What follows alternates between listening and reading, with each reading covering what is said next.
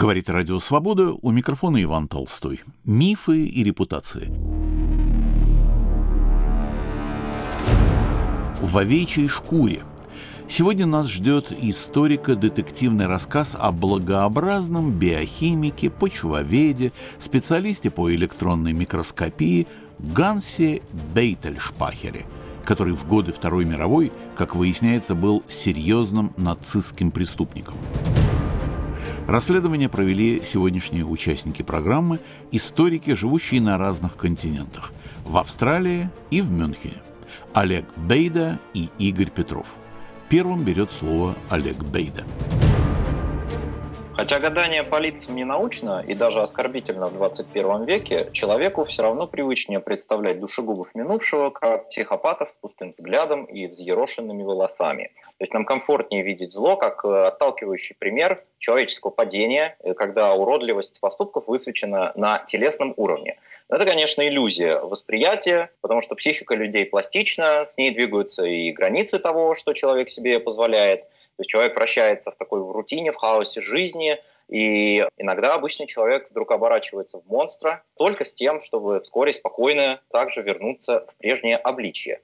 Остается, конечно, неясным, почему же эти границы оказываются столь размытыми. Виной ли тому идеология, или самоубежденность, или просто сердца человеческие черствеют, или, быть может, это свойство всех сапиенсов как таковых. А герой э, сегодняшнего рассказа или антигерой – на воссоздание жизненного пути, которого мы с моим коллегой и другом Игорем Петровым потратили 10 лет, прошел этот путь в обоих направлениях и тем самым воплотил в себе еще одну загадку человеческого рассудка. История эта началась э, в далеком уже 2013 году, когда я набрел на изданную в Германии в начале нулевых книгу с записками немецкого генерала Готхарда Хейнрица. Тогда трудно было, конечно, предположить, что записки о войне на уничтожение, которые вышли из-под пера высокого немецкого военачальника, всего через пять лет произведут достаточный фурор, чтобы быть изданными в России и пережить несколько тиражей и даже искренний интерес в самых разных слоях российского общества. А, при первом прочтении внимание привлек э, следующий отрывок. Значит, это сентябрь 1941 года. Генерал сообщает своей семье, сидя где-то под баклановой муравейкой. Цитата. Кстати, недавно мы были в деревне Седнев на реке Снов, прежде огромном поместье казацкого гетмана, которому принадлежало 240 тысяч моргенов земли. Теперь замок совершенно пуст, разрушен и разорен. Родившийся на Украине приват-доцент из Кёнигсберга по имени Бейтельсбахер, сейчас лейтенант в нашем разведотделе, был тут в детстве с родителями, описал мне богатство этого дворца, его прекрасный парк, сейчас непролазная чаща, его библиотеку с ценнейшими рукописями и рассказал о здешней грандиозной жизни в старые времена. От этого ничего не осталось. Лишь одна старая 400-летняя липа еще стоит – вся скрученная по соседству с бюстом национального украинского поэта, который жил 250 лет назад в семье Гетмана. Наши солдаты отбили ему голову. Они решили, что это Сталин. Конец цитаты. По ходу дальнейшего чтения мы узнаем, что лейтенант из разведотдела был переводчиком и любил охоту. Переводил он с русского языка, а также в ходе ежедневных облав переводил э, на тот свет пойманных им людей – Перемежал он это одобрением нацистской политики колонизации, мол, украинская земля прокормит всю Европу, а попутно вручил генералу ключ э, к русскому сердцу, посоветовав ему читать э, классическую литературу, а именно Лескова и Толстого. Хенрице, собственно, так и поступил, о чем не пожалел. А теперь э, еще раз мгновенный снимок начала ноября 1941 года. Мы в Лихвине. Вновь выдержка из дневника генерала. Лейтенант Бейтельсбахер прикончил в общей сумме 12 партизан, некоторых вчера в Лихвине, а некоторых сегодня поблизости отсюда. Никогда бы не подумал, что в этом маленьком незаметном человечке столько энергии. Он мстит за своего отца, за свою мать, за своих братьев и сестер, которых коммунизм или свел в могилу, или отправил в ссылку. Он безжалостный мститель. Конец цитаты. Ну как же оставить вот такую характеристику без внимания? Да, мы знаем то, что российские изгнанники служили в вермахте и в войсках СС, в организации тот Люди были разного калибра, были возрастные ветераны русской армии Врангеля, которые пошли переводчиками в 1941 году. На память приходит Владимир Иванович Ковалевский, который служил в испанской голубой дивизии. А в прошлом году книга его мемуаров под названием «Испанская грусть» вышла на русском. Были люди помоложе, высокородные и дослужившиеся до невероятно высоких постов, аристократы, вроде Кристиана или Константина Шальбурга, который стал вождем датских коллаборантов. Но вот история приват-доцента оказалась все-таки совсем уникальной. Я вот заинтересовался тогда жизнью этого ученого-палача, порекомендовал Игорю прочитать Хенрица, что он сделал. Ну и тогда же мы решили объединить наши усилия, потому что не раз доказано, что две головы лучше, если они смотрят в одну сторону.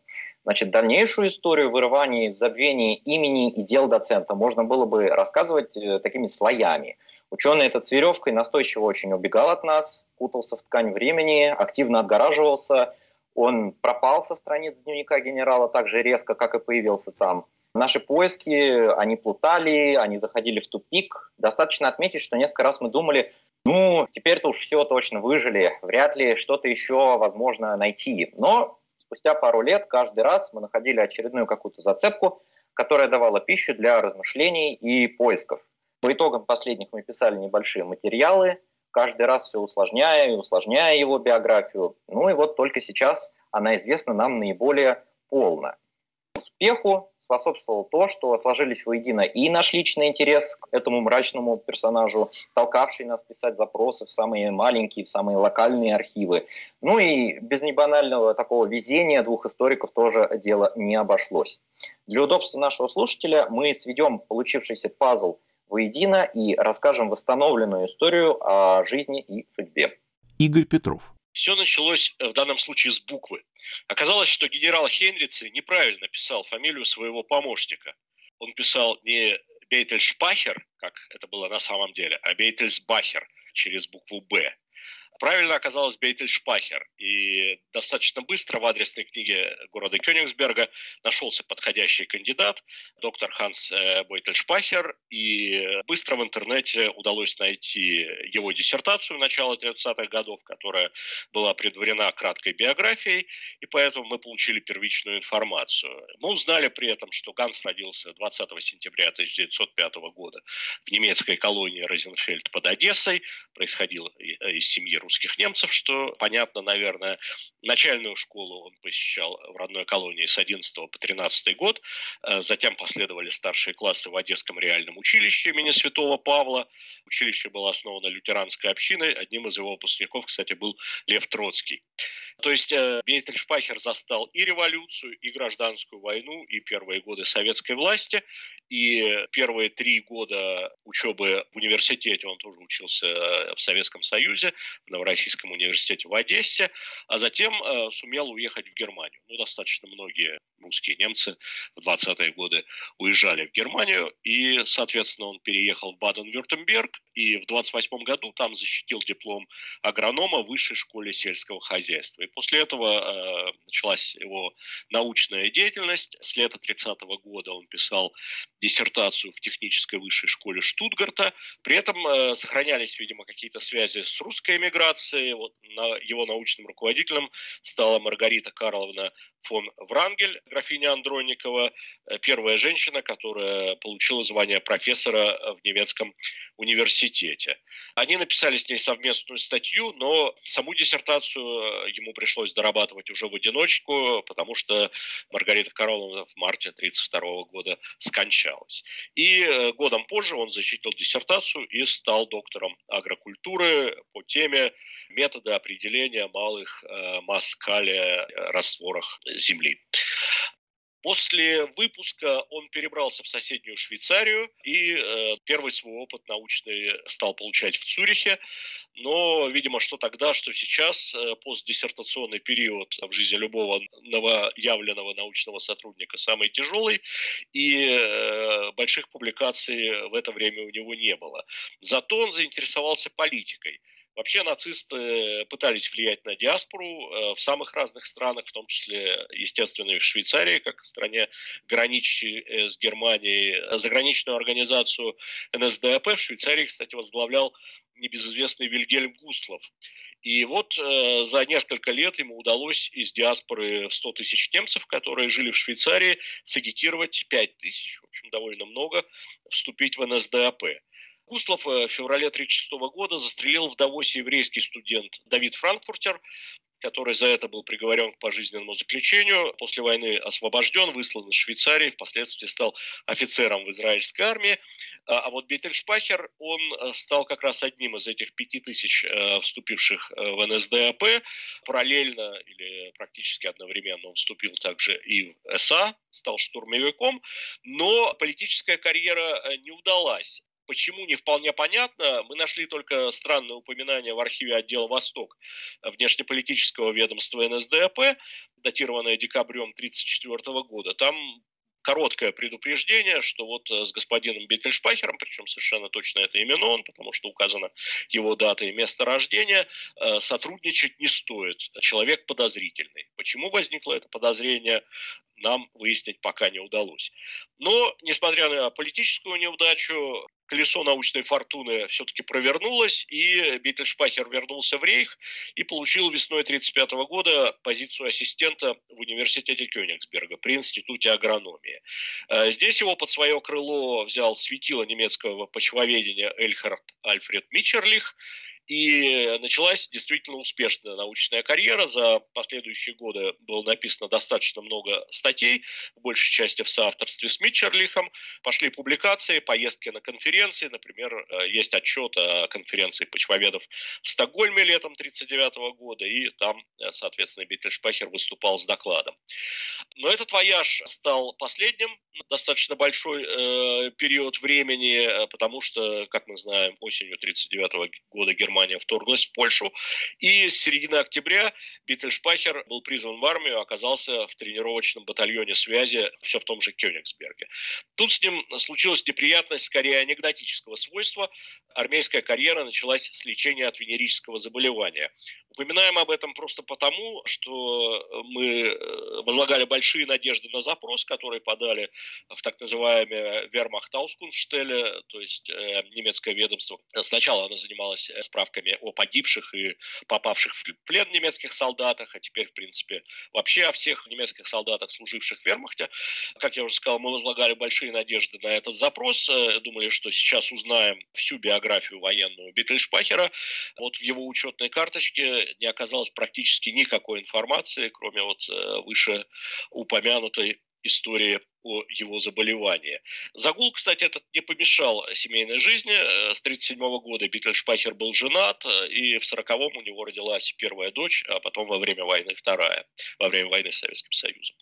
Вторжению э, немецкой армии в Советский Союз в июне 41-го он уже служил в разведотделе 43-го армейского корпуса, которым руководил тот самый генерал Хейнрицы, чьи записки мы читали. На бумаге все было гладко, но на деле коммуникации вермахта, который достаточно быстро наступал на Москву, при этом растягивались, а личный состав, наоборот, стачивался, а километры все не заканчивались. География оказалась сильнее военной теории. Собственную малочисленность и полное отсутствие политического целеполагания в отношении населения, которое в самом начале кампании Барбаросса рассматривалось большей частью как расходный материал в контексте будущей колонизации, и это все вермахт компенсировал неизбирательным насилием. Корпус генерала Хенрица, как и другим э, соединениям вермахта, стали досаждать э, партизаны, и с октября 41-го пришлось э, латать дырявый тыл корпуса путем создания маленьких антипартизанских команд, и Биттельшпахер в чине лейтенанта был командирован в такой отрядик, сначала в качестве переводчика, но достаточно быстро его перевели в штат корпуса на специально созданную должность ответственного за борьбу с партизанами. Продолжает Олег Бейда. Да, и в этой своей должности он формально числился как захбеарбайтер, то есть э, делопроизводитель, но доктор очень быстро, моментально точнее, отошел от такого крючкотворства, подобрал себе трех э, тимуровцев, бывших, э, так сказать, красноармейцев, э, крестьянских сыновей. И вот вновь слово генерала Хенрица, который результаты такого подбора наблюдал. 5 ноября 1941 года. Цитата. Днем партизаны прячутся в лесах и оврагах в своих убежищах, а по ночам ходят в деревне за съестным. Наш русский переводчик с огромным рвением взялся за борьбу с ними. Население не раз уже информировало нас о партизанах, так как боится притеснений с их стороны. Только с помощью крестьян и можно схватить партизан. Переводчику за истекшие три дня удалось поймать и прикончить 15. Среди них несколько женщин. Партизаны клятвенно верны друг другу. Они позволяют себя расстрелять, но не выдают товарищей. Они знают, что их уничтожат без сантиментов, и все же держат язык за зубами и утверждают, что ничего не знают. У них настоящие хомячьи закрома. Три дня назад в одном из тайников мы нашли три центнера меда, не говоря уже об одежде, мясе и запасе муки. Помимо партизан тут слоняется немало красноармейцев, оставшихся в нашем тылу после боев. Часть из них вооружена, часть безоружна, многие из них помогают партизанам. Конец цитаты. К сожалению, нам недоступны источники, которые могли бы пролить свет на ход мыслей Ганса. Очевидно, однако, два момента. Первый, он же контекст. Учитывая практику контрпартизанских э, операций, тем паче в нацистском исполнении, Виттельшпахер убивал невиновных людей наравне с реальными саботажниками и комбатантами, скрывавшимися среди местного населения. Процент и конкретные величины э, этих э, категорий установить не представляется возможным. Но важнее то, что вот эти казни без разбора были ежевечерней практикой этого недоброго доктора почвоведения. То есть это не было случаем из разряда вот, ну вот знаете, так вышло, им не повезло, там, или там попали под горячую руку. Нет, был специальный термин «банденфертахтига», то есть подозреваемые в связях с бандами. А, обозначал этот термин то, что исполняющей стране достаточно было просто подозрение, а далее решение относительно того, имеет ли плененный субъект человек, э, сношение с каким-то там большевистским подпольем или элементом, оно было это решение самоочевидным. В конце этой логической цепочки обычно болтался труп. Второй важный момент. Пусть частное восприятие Гансом ежедневных казней и является такой фигурой молчания, его действия, сами действия, говорят о том, что процесс-то ему нравился. Вероятно, для него самого это было каким-то неожиданным таким открытием, Деятельность это казалась ему рациональным, э, даже полезным для службы занятием, даже предоставлявшим такую возможность мстить. То, что это отмщение было коллективным и безразборным, его, очевидно, не очень беспокоило. Красноречивая запись в дневнике Хенрица за 6 ноября 1941 года. Цитата. «Партизанская активность под Лихвином заметно растет. Биттельсбахер только 6 числа поймал 60 человек, из них 40 красноармейцев. 20 он сумел осудить и прикончить. Одного молодого парня они повесили в городе. То есть они освобождают полевых жандармов от этой безрадостной работы и сами ее выполняют. Адъютант Бальцин с интересом наблюдал за зрелищем. Все впечатлены партизанской силой духа. Ни один ничего не выдает, все молчат и идут на смерть. Конец цитаты. Повешенным 16-летним э, пареньком оказался человек по имени Александр Павлович Щекалин, партизанский разведчик, э, который вместе со своим отцом воевал в отряде передовой. Он был выдан немцам 44-летним каменщиком э, Никифор Ивановичем Авдюхиным, который с приходом нового порядка добровольно вызвался быть старостой деревни Песковацкая. То есть Чекалин заболел в какой-то момент, скрывался в этой деревне, там его Авдюхин и заметил. Чекалин попытался бежать, но Авдюхин при помощи трех немецких солдат его задержал. А, затем мать Чекалина при посредничестве Авдюхина просила заместителя городского главы Лихвина, а, был там такой Шутенков, содействовать освобождению сына. Однако сама начала ощущать угрозу ареста, пустилась в бега. В общем, Чекалина увезли в Лихвин, пытали, а, далее повесили. Как все знают, героем Советского Союза Чекалин стал посмертно, а в 1944 году этот город Лихвин переименовали, собственно, в Чекалин. На волнах Радио Свобода в программе «Мифы и репутации» передача «В овечьей шкуре», расследуя биографию ученого и нацистского преступника Ганса Бейтельшпахера. Продолжает Олег Бейда. Вот обратите здесь внимание на своеобразное сплетение истории и науки. Значит, Чекалин попался Бейтельшпахеру в 41-м. Тогда же Хейнрицы делает запись. Партизаны казнят, после войны партизаны героизируют, была даже вот книга Василия Смирнова, так и называлась, Саша Чекалин. Там фигурировал маленький востроносый переводчик, который очень четко так вел допрос. Но в целом, кто поймал и казнил Чекалина, оставалось неизвестным в течение более полувека. Ну, какие-то вот немцы, немцы, немцы, фашисты. А в конце 90-х годов профессор Йоханнес Хюртер находит э, в архиве записи Хейнрицы, проделывают кропотливейшую работу по их публикации, по их там, комментированию, по расшифровке. В начале нулевых, в 2002 э, книга эта, собственно, выходит, но идентификации нету, то есть нету связи между тем, что мы знаем, и между тем, что Биттельшпахер э, совершил. Ну и вообще книга была достаточно малоизвестна. И только к середине десятых годов получается сопоставить конкретного исполнителя казни с вот лежащими на поверхности, в общем-то, фактами. Не сделай Хенрицу эту запись, идентификация была бы невозможна. Указанные там же вот эти 40 красноармейцев были, вероятно, просто окруженцами какими-то из разбитых дивизий, потерянные люди, потерянно брели на восток по лесам. Э, вряд ли эти живые мертвецы после недель скитания по чащам могли оказывать хоть какое-то сопротивление, так что на арест этих доходяг хватало, в общем-то, и небольшой группы солдат. И опять же, не похоже, чтобы эти запуганные, потерявшие человеческий вид люди в замызганной униформе вызывали у Биттельшпахера какую-то жалость. Мы вот с Игорем обсуждали, не стал ли научный взгляд на вещи еще одним таким залогом его ожесточения. Точных лабораторных формулах места сантиментам нету. Соответственно, если вспоминать, то очищение оккупированных земель от партизан ну, или от сочтенных таковыми в нацистской пропаганде нередко рисовалось в терминах дезинсекции. И именно кому, как не почвоведу, думать в таком ключе пассивных работ и разящих инсектицидных формул. Опять же, иногда, конечно, генерал э, журил проявлявшего недюжинное рвение сослуживца. Вот еще одна цитата.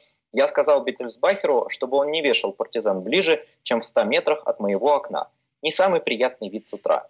Граф мой заметил, что Гёте Гения прожил три недели с видом на виселице». Конец цитаты. Но частное недовольство генерала э, Биттельшпахеру не мешало. Его неоднократно награждают, крест за военные заслуги, оба класса Железного Креста. То есть рвение на этой стезе, оно не остается незамеченным и командованием поощряется. Но самая главная часть его биографии э, осталась, оставалась неизвестной. Мы восстановили ее буквально несколько месяцев назад, уже работая над нашей книгой про Власовскую армию. Поясню, в чем мы буксовали. Так как мы не обнаружили фамилии ученого-палача ни в каких послевоенных историях поисков нацистских преступников советской властью, мы сначала решили, что процитированные сюжеты, достаточно ужасные сюжеты из дневника Хенрица, были для приват-доцента лишь эпизодом в начале войны – а потом ну, он, может быть, перешел на штабную работу или вовсе был отправлен в тыл. Тогда логически понятно, что на его деяния 1941 года наслоились истории последующих преступлений оккупационного режима, и благодаря этому он сумел ускользнуть от внимания советских органов.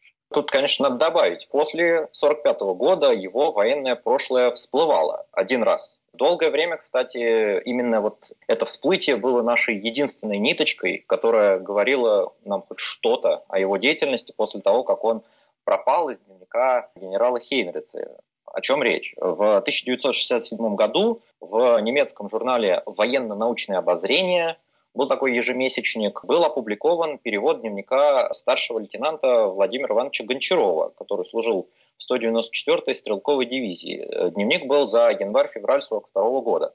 Сам Гончаров э, погиб в боях в начале февраля 42-го, воевал он против 4-й э, немецкой армии, и все это дело происходило под Юхновым. Дневник, соответственно, скорее всего, с трупа захватили в качестве э, трофея. Он показался, этот дневник немцам важным настолько, что с переводной версией в апреле 42 года ознакомился Риббентроп. А потом выдержки из перевода легли в архив немецкого МИДа и потерялись, в принципе, среди бумаг дипломата Карла Риттера в Боннском архиве, где их, собственно, и нашел Берн Мартин. Вот время и место. Именно под Юхнов к тому времени перебросили корпус э, Хейнрицы. А в конце января 42-го генерал принял шефство над 4-й армией. И в конце публикации было напечатано «Перевел лейтенант Биттельшпахер». То есть зиму 42-го Ганс все так же был един в двух лицах. Штабной работник со знанием языка и по совместительству антипартизан. Но на этом-то было, собственно, и все. Как и сказал Игорь, Ганс, по сути, просто пропал с радаров. Мы долго не знали, что же с ним стало. Продолжает Игорь Петров. В итоге все оказалось э, совершенно иначе, чем мы представляли. Э, то есть, если ориентироваться на логику событий, то скорее более прямолинейно. Вот если ориентироваться на наши ожидания, то куда более фантастично. Решающий толчок, вот это было в конце октября прошлого года, дал мой старый товарищ Михаил Бару, писатель хороший. У него есть целая серия замечательных очерков о маленьких русских городах, и э, в том числе он писал очерк про город Опочку Псковской области. И в одной из статей ему попалась такая цитата. В 1942 году карательный отряд, сформированный фашистом Байтельскахером из русских изменников, остановился в деревне Дербыши бывшего Идрицкого района. Как мы видим, фамилия искажена. Вообще фамилия часто записывалась со слуха, поэтому в разных источниках ее пишут э, в 20 разных вариациях. Но Миша, к счастью, обратил на нее внимание, и так как он читал наши статьи к тому времени, опубликованные уже некоторые про этого человека, он спросил меня, не наш ли это герой. И таким образом девятилетней временной линейке нашего поиска вот это вот сообщение дало решающий толчок, и после этого, наконец, удалось собрать все ниточки воедино.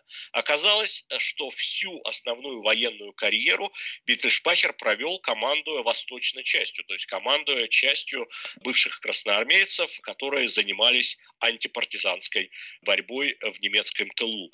Эта часть была казачьим эскадроном, ее основу составили полтора десятка бывших красноармейцев, которые зимой 42 года их бросили спасать линию фронта под тем самым Юхновым. Они хорошо себя проявили, и э, это привлекло внимание командования, и каким-то путем, ну, в общем-то, более-менее очевидным, потому что э, все-таки добровольных помощников чаще использовали в тылу, чем на передовой, и, соответственно, Биттельшпахер занимался борьбой с партизанами в тылу, и э, тут есть некоторая логика того, что пути этих казаков и почвоведа пересеклись, и, соответственно, с мая 42 года возникло официальное формирование, которое постепенно э, стало расти. Биттельшпахер посещал лагеря военнопленных, как, собственно, это делали многие другие люди, которые набирали э, антипартизанские соединения, и в итоге ему удалось набрать пару сотен человек, человек, получился трехвзводный эскадрон, большую часть э, составили казаки, ну, или записавшиеся таковыми, то есть э, понятно, что это была, э, так сказать, самостоятельная идентификация. Кроме того, в эскадроне состояли русские, украинцы, татары, белорусы, поляки, даже чуваши. Опять здесь надо сказать про контекст. Э, процесс борьбы с партизанами и укрепление немецкого тыла к лету 1942 года не был завершен. С одной стороны, вермахт наступает на Кавказ, Красная армия терпит поражение. С другой стороны, именно в районе группы армий «Центр» в тылу немцев гуляют целые регулярные части, вроде корпуса генерала Белова. Ну, достаточно известная история. Единой картины, конечно, тут не было. То есть э, немало партизан первую военную зиму не пережили, сдались или были убиты силы были сильно распылены, а с другой стороны, в некоторых районах партизанские части брали целые города, например, Дорогобуж. С зимы идет активное расширение военного коллаборационизма. Именно поэтому новые антипартизанские охотничьи команды быстро формируются. Им придаются разрозненные полицейские группы из деревень. И все эти люди с винтовками ведут жестокие бои. Эскадрон доктора, конечно, был э, не один, таких частей было много, и часто именно эмигрантов, русских немцев э, ставили командовать такими частями, просто потому что они знали язык. На память приходит охотничья команда Бишлера, тоже похожая история, которую во время работы над книгой в Ласовском движении э, достаточно хорошо изучили. Командир из русских немцев, э, борьба с партизанами, вольница, проблемы с дисциплиной и так далее. В итоге на первом этапе к осени 42 года немцы, набираемые ими туземные части, вроде бы начали выигрывать эту борьбу потому что партизанские отряды несли большие потери, и в целом контроль над тылом с немецкой точки зрения улучшался. Казаки Биттельшпахера в рамках этой борьбы с начала июня 1942 года чистили тыл, прочесывали э, лесополосу, уничтожали небольшие лагеря партизан. Географически все это происходило в Смоленской области, деревня чаще Всходского района, северный берег реки Угра. Боевые действия совмещались с давлением на местное население, то есть собирались продовольственные вещевые налоги, назначались главы местных администраций. А вот если посмотреть цифры, которые присутствуют в документации, они достаточно удивительны. К примеру, к середине августа эскадрон казачий захватил до 600 пленных, 67 партизан убил. Собственные потери при этом 3 раненых и 3 убитых. То есть методы проведения операций не отличались от прошлогодних и включали в себя бессудные расправы, что в одном из партизанских донесений, кстати, запечатлено, цитата. «Русские полицейские отряды устраивают облавы на наших людей. Захваченных выстраивают группами по 12-15 человек и задают вопросы, кто из вас за Гитлера, а кто за Сталина. Всех, кто не ответит положительно, отправляют как военнопленных в концлагеря, а сопротивляющихся убивают. Предавшихся врагу вооружают, обмундировывают и зачисляют в казачьи отряды. Но, как и в прошлый раз, вид из окна поутру не портил аппетит. Командование 43-го корпуса было довольно методами доктора и результатами его эскадрона. Осенью 42 года казаки оставались на том же самом месте, патрулировали медвежьи углы своей оперативной зоны, э, контролировали поведение местных жителей. Биттельшпахер рапортовал, что крестьяне собирают раскиданное по лесам оружие. Откуда она там взялась? Потому что эта местность была э, в 41 году частью Вяземского котла известного. Эскадрон э, продолжает расти, к концу года его решено расширить, он становится 443-м казачьим аптайлингом или батальоном. Разумеется, несмотря на все похвалы, обученность и дисциплина в восточных частях существенно уступала немецким, поэтому их никогда не использовали на передовой, к примеру. При штабе 4-й армии решили начать обмен опытом э, борьбы с партизанами и в конце года создают восточную школу. И директором этого самодеятельного университета предполагалось назначить именно Биттельшпахера. Школа действительно была создана, но он э, ничего не успел фактически сделать на этом посту, потому что его батальон передали из 4-й армии в подчинение э, соседней 3-й танковой немецкой армии. Да, вот, значит, у них э, сменилось подчинение, и география тоже сменилась. С реки Угры казаков э, перебросили на 400 километров к северо-западу Псковскую область. Они э, обосновались в городе Пустошка. Значит, теперь у них зона ответственности включала тыл аж целых двух армий. Как мы помним, произошел Сталинградский котел. Настроение после Сталинграда у немцев было испорчено по всему Восточному фронту. Но война в лесах, в тылу шла своим чередом. Антипартизанские разведчики выясняли стоянки партизан, то есть там и крупные операции шли, они перемежались с такими мелкими локальными укусами. И вот нам повезло, мы нашли в архиве переписку одного из э, бывших чинов этого эскадрона Биттельшпахера. Сам этот человек имел спецподготовку и ранее сам был партизаном, но перешел на сторону немцев, начал служить в этом э, казачьем э, батальоне. И вот он как раз описывал такую боевую операцию зимы начала 43 -го года казаки э, с тяжелым боем берут образцово оборудованный партизанский лагерь, там перестрелка, э, минометы, все как надо. Партизанский лагерь большой, на несколько сотен человек. Большая часть э, партизан дает бой, но ускользает. Казаки начинают уничтожать лагерь, там что-то взрывается, что-то сжигается, но в таких лагерях всегда находились и просто бежавшие в лес невооруженные гражданские люди. И вот вторая колонна этого эскадрона казачьего берет в плен семь человек. Далее цитата. «Они не дали никаких показаний, и их расстреляли. При расстреле я видел, как они крестились. Я сомневаюсь, были ли они действительно партизанами». Конец цитаты. Эскадрон, собственно, Биттельшпахера активно оперировал против местного населения. Э, Рейх, как мы знаем, очень хотел драмовую рабочую силу. Летом 43-го казаки Биттельшпахера угоняют местное население из нескольких там деревень, ну, фактически на арабский труд. Мы нашли документ, в котором такая операция как раз вся распланирована. Для начала требовалось убедить население, что немецкая власть крепка, пришла она навсегда, то есть сначала по умам и ушам людям ездили агитацией, выманивали их таким образом из укрытий, тут же вязали их и насильно доставляли на пункт отправки. Тот же пункт отправки, те же казаки, там они охраняют вагоны с набранными невольниками. В одном из случаев партизаны как раз устроили обстрел станции из минометов э, в попытке вот освободить угоняемых в рейх. В общем, сплошное, сплошное насилие, кровь рекой. Причем все это насилие окрашено в такие очень жесткие цвета гражданского противостояния. На волнах Радио Свобода в программе «Мифы и репутация» передача «В овечьей шкуре», расследуя биографию ученого и нацистского преступника Ганса Бейтельшпахера. Продолжает Олег Бейда.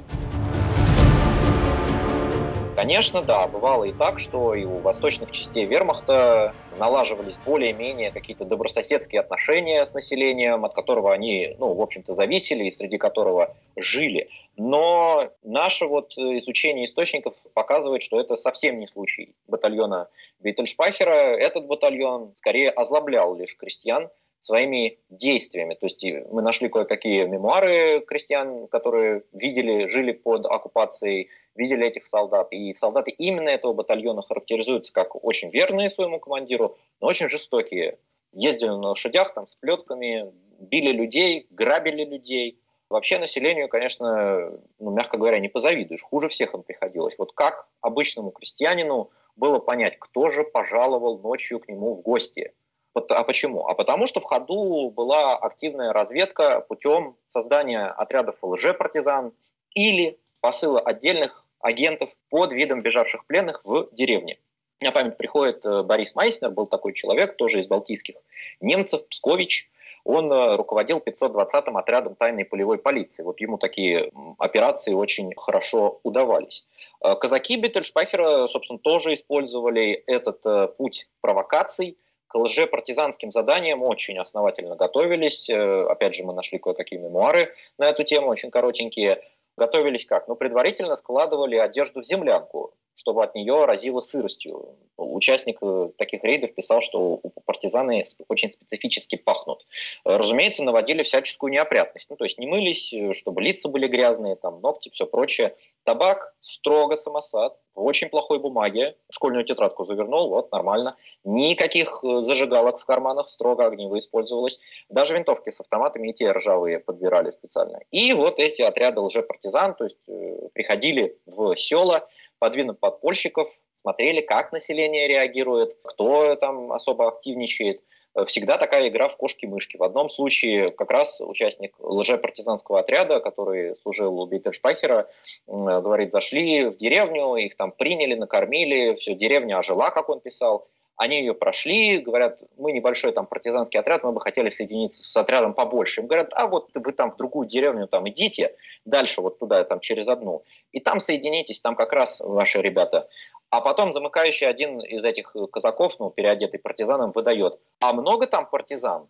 Ну, то есть партизан, да, он их не видел как своих. Он фактически всю эту миссию засыпал. Ну, каким-то способом они там отбоярились, им это все удалось провернуть. Вот как раз один тоже из участников таких рейдов, если говорить, опять же, о взаимоотношении с местным населением, он вспоминал после войны, что в этом батальоне Виттельшпайхера хватало отталкивающих персонажей, командира третьего эскадрона, лейтенанта Шарапова, цитата, «ничего не интересовало, кроме баб, гусей, уток, поросят, пчел. Это он все с собой таскал». Конец цитаты. Сам Биттельшпахер был, по-видимому, человеком идейным на тот момент, ненавидел коммунистов и, как пишет э, респондент, таскался с женщинами. Или вот четвертый эскадрон э, лейтенанта Филатова. Этот, эти вообще вели себя там безобразно. Грабили, насиловали, массовые расстрелы проводили, всяческие какие-то крохи даже доверия населения к батальону уничтожали. Но, впрочем, мемуарист сваливал такое поведение на провокацию советской разведки, которая там якобы проникла в часть. Население, разумеется, жаловалось Биттельшпахеру, хотя этот мемуарист описывает его как был как старый дуб, говорит.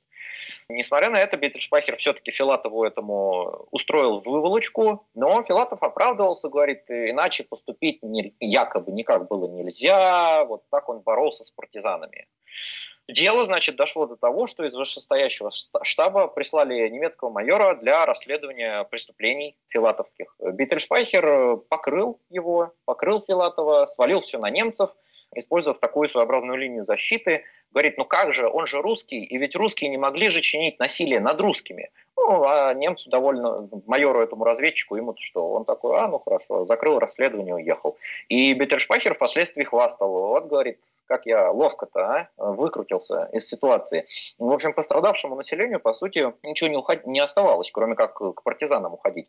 Но нам с Игорем известны и другие случаи подобного поведения восточных частей, то есть вот эта борьба с партизанами, она нередко оборачивалась просто безудержным грабежом и принципом, да, поли все, там жалеть некого и незачем. Игорь Петров. Бейтельшпайхер продолжал э, расти в чадах. К лету 43 -го года он уже стал капитаном. Борьба с партизанами продолжалась, при этом вопросы вины гражданских и добровольного или вынужденного их сосуществования с советскими партизанами казаков не очень интересовали. Им было достаточно, как и прежде, подозрения о сотрудничестве или найденных трофеев, а методы становились все более и более жесткими. Например, мы читали отчет за сентябрь 43 года, очередная антипартизанская операция. Только за один день команда доктора Биттельшпахера сожгла деревни Еловка, Овинище, Гусина и Дуброва. На следующий день еще семь деревень. И в чистом виде практика создания мертвых зон. То есть э, выделялся район, в котором есть партизанская проблема, и эту проблему решают э, путем уничтожения всех построек, всего урожая, и все население либо арестовывается и отправляется на Запад в качестве астарбайтеров, либо изгоняется, либо тоже частично уничтожается. Только за октябрь 43 года казачий батальон Бильденшпахера сжег 33 деревни. Также они отрапортовали, что убили 13 партизан и трех пленили, а сами потеряли всего 6 человек ранеными. Нельзя исключать, что этот всплеск насилия имел внешнюю причину. Опять давайте вспомним контекст. Зачем батальону так активничать? Потому что летом осенью 43 года солдаты и офицеры восточных батальонов начали крайне активно перебегать на советскую сторону. Как отдельные чины, так и целые подразделения. Вспомним, например, Гиля Родионова с его дружиной, которая была частью при СС, а потом, перебежав к партизанам, превратилась в первую антифашистскую бригаду. Случаи были настолько массовыми, э, что командование сухопутных сил вермахта было вынуждено принять решение о переброске восточных батальонов на запад, подальше от приближавшейся линии фронта. И в первоначальных списках на переброску значился и 443-й казачий батальон, который к этому времени вырос уже почти до пяти сотен человек. Но командование корпуса выступило резко против, попросив сделать исключение и не отбирать казаков, потому что именно эта часть крайне благонадежна, они под началом доктора Биттельшпахера особо себя зарекомендовали, и кроме того, в районе, э, в котором они находятся, работает много страйбатов, и кому-то надо за этими страйбатами приглядывать, потому что в страйбатах, понятно, тоже работали пленные советские красноармейцы. И командование в итоге группы армии пошло навстречу, батальон в самый последний момент из списков на отправку вычеркнули, и тут случился, кстати, совсем не рядовой эпизод, потому что во время время одной из э, ноябрьских антипартизанских операций советские войска прорвали линию фронта под э, Себежем и казаков бросили на ликвидацию прорыва, просто там э, не было э, в этом районе никаких других немецких частей. И казачий батальон Биттельшпахера 10 дней пробыл на передовой, причем уже на четвертый он э, срочно просил отвести его людей в тыл, так как э, более не гарантировал их благонадежность. Командование корпуса эту просьбу поддерживало и использовало аргументацию следующего рода. Цитата. «Казаки видят свою задачу только в освобождении тыла от бандитов и считают бои с Красной Армией братоубийством. Конец цитаты. Но приказ об их отводе опоздал, советские танки пошли дальше, казаки э, с позиций были выбиты и побежали. В числе других, кстати, поле боя бросил командир третьего эскадрона Шарапов, о котором Олег рассказывал. Но когда подвели э, итоги, оказалось, что потери батальона невелики. И единственный вывод, э, который из этого был сделан, он был ясен, что батальон был переведен поглубже в тыл, на зимовку и подальше от линии фронта.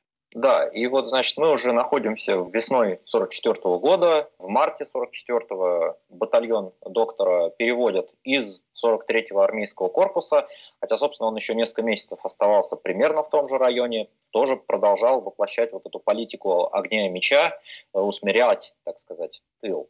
Дальше пошла вообще полная чехарда. Очень мы долго отслеживали, куда же этот батальон передали. У немцев фронт посыпался, понятно, а большого внимания таким маленьким частям не уделялось. Значит, опять же, весной 44-го Биттельшпахер уже дорос до майора, в июле их перебрасывают в Латвию. Незадолго до э, того упоминавшийся уже командир эскадрона Филатов, который там безобразничал и разбойничал, он взял группу в 15 человек и вместе с ними перешел к партизанам.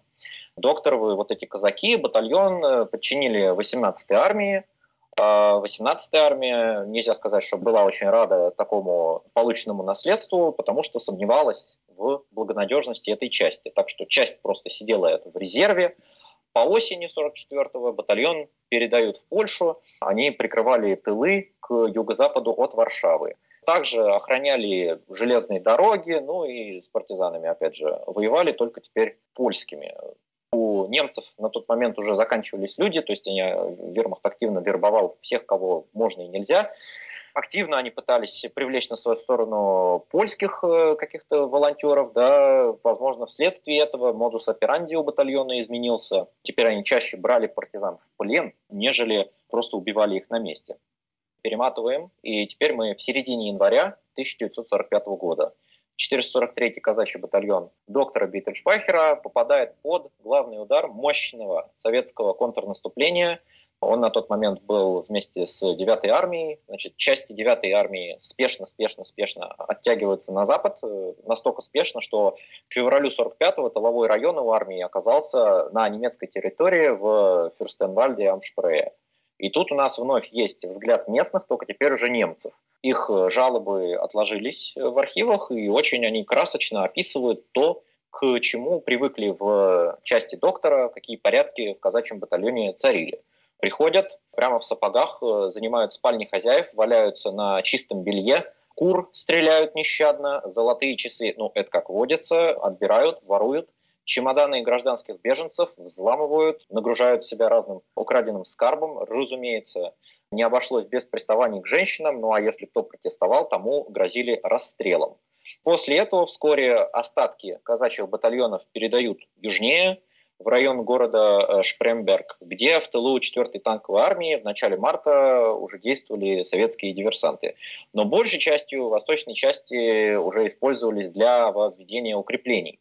В 20-х числах апреля немецкие части, которые Шпремберг этот обороняли, они попали в окружение, но, скорее всего, казаки у Биттельшпахера разбежались еще до этого. То есть, по свидетельству очевидца, офицеры в этом Шпремберге, они бросили свои эскадроны, а Биттельшпахер э, с оставшимися направился в Чехию. При этом очень интересно, он сказал мемуаристу то, что не хотел бы сдаваться американцам, а особенно не хотел бы сдаваться англичанам, как мемуарист писал, э, описывая их отрицательные свойства. Под Карлсбадом они расстались, то есть Биттельшпахер вот с этим человеком, причем сам доктор увел с собой один эскадрон. И вот этот свидетель, он предполагал, что увел он его к советам, так как впоследствии в лагерях в Западной Германии он не встретил ни одного человека из этого эскадрона. Но нет, не к советам. Вопреки э, высказанной антипатии к англичанам, через два месяца после окончания войны Биттельшпахер оказался в английской зоне оккупации в маленькой деревне Унтерштедт под нижнесаксонским городом Ротенбург-ан-де-Вюме. Там он встретился со своей женой. Возможно, она именно туда эвакуировалась из Кёнигсберга. В плену он заполнил анкету, которую мы нашли. Эта анкета грозила на английском языке карами за сообщение ложной информации, но это не помешало Биттельшпахеру соврать в ней, и он указал в качестве последнего места службы 172-ю дивизию особого назначения, которая во время войны сидела в тылу, и где-то там в тылу Западного фронта, и не имела никакого отношения к его действительному месту службы. Прошло еще 4 года, перенесемся в 49 год. Он примечателен тем, что в Оснабрюке Ганс Биттельшпахер проходит процесс денацификации. Вот в современной российской интерпретации часто процесс денацификации, который после войны в Германии проходил, существенно переоценивается. Здесь же красивый пример того, как все было на самом деле. Службы в 43-м армейском корпусе он совершенно не скрывал. Наконец-то мы нашли анкету, в которой было полностью указано все его места службы во время войны. Он также совершенно не скрывает свои награды, в том числе, например, э, среди наград он указывает нагрудный знак за борьбу с бандами для знающего человека, если бы в комиссии был человек, понимающий контекст, он бы мог такой знак э, очень много сказать о военной карьере кандидата, но все эти детали комиссию по денацификации в Оснабрюке совершенно не интересуют, потому что Биттельшпахер не э, убежденный нацист, он не профессиональный военный, он не служил в каких-то органах власти, именно эти категории проверялись, а Биттельшпахер, он профессиональный химик и поэтому он просто не попадает под действие закона о денацификации, его исключают из числа проверяемых. Более того, он э, посылает жалобу, что за эту проверку с него сняли 20 марок, а он фактически неимущ, и поэтому 20 марок немецкое государство ему возвращает. Действительно, послевоенные годы были для семьи Беттельшпахера, которая состояла из четырех человек, жена и две дочери, достаточно тяжелыми. Сначала он пытался стать предпринимателем, производил гумус, но не преуспел на предпринимательской ниве и был вынужден устроиться работать в сельскохозяйственную исследовательскую лабораторию. При этом в 1949 году он все еще продолжал ютиться в беженском бараке. Но вот эта вот денацификация, справка случайно или э, имеется какое-то, может быть, э, логическое следствие, но она стала поворотным его карьеры, потому что уже через месяц он устроился научным сотрудником в Институт биохимии почвы. Э, это была часть э, общего исследовательского института сельского хозяйства в Брауншвеге. И в этом институте он проработал до конца своей карьеры. Директором института был почвовед э, Вольфганг Фляйк. И он стал постоянным соавтором Беттельшпахера. В соавторстве с ним написано несколько десятков статей в промежутке от 50 до 1975 года. Эти статьи самые разные, от э, заметок несколько страниц до достаточно большой главы в книге, посвященной почвоведению. К этому следует добавить статьи, которые Биттельшпахер написал сам в одиночестве или с другими соавторами. Общее число публикаций, вероятно, приближается к сотне. Основным его коньком после войны стала электронная микроскопия, с помощью которой он пытался внести свой вклад в почвоведение, и если судить по индексу цитируемости, это ему удалось. То есть если мы посмотрим, собственно, это то, с чего мы начали наши поиски с самого начала, мы вбивали в Google фамилию Бейтельшпахер, и мы видим огромное количество цитат по сей день в научных работах по почвоведению на его статьи или на его книги. В середине 50-х годов Брауншвейгский институт, в котором Биттельшпахер работал, устанавливает контакты с советскими почвоведами. И в начале 58-го институт э, по приглашению Фляйга посещает знаменитый советский почвовед Мария Михайловна Кононова, которая даже оставила благодарность в гостевой книге института. То есть, э, очевидно, к этому времени антибольшевистские настроения времен войны Биттельшпахера окончательно покинули, так как он описывается э, как радушный хозяин, понятно, что э, все это происходит благодаря знанию им русского языка.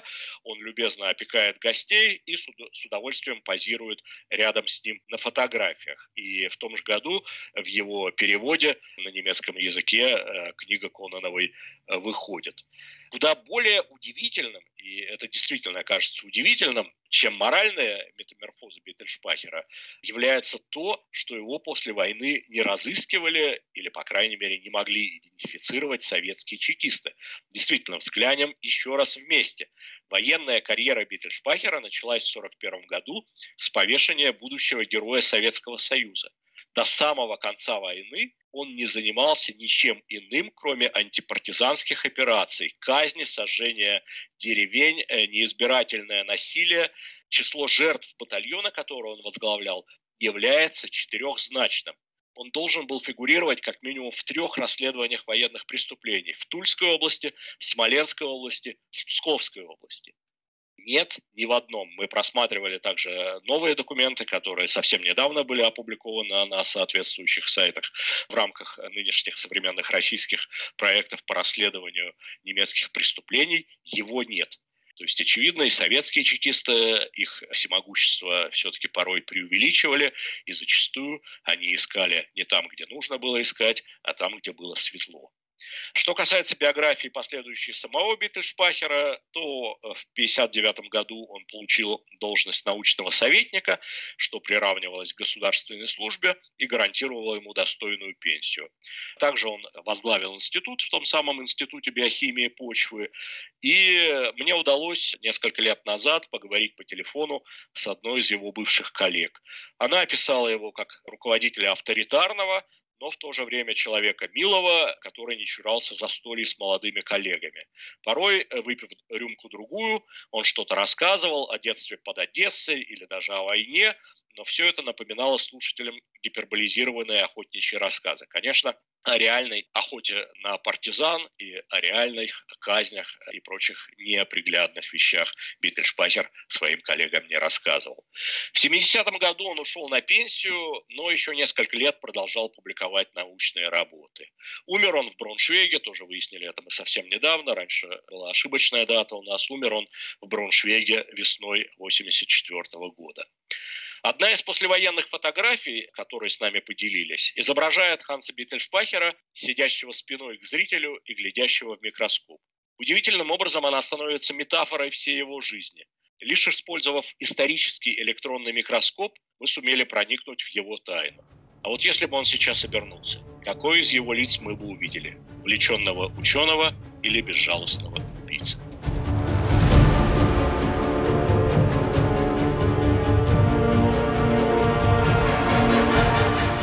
И на этом мы заканчиваем выпуск «Мифов и репутаций», посвященный сегодня биографии ученого и нацистского преступника Ганса Бейтельшпахера.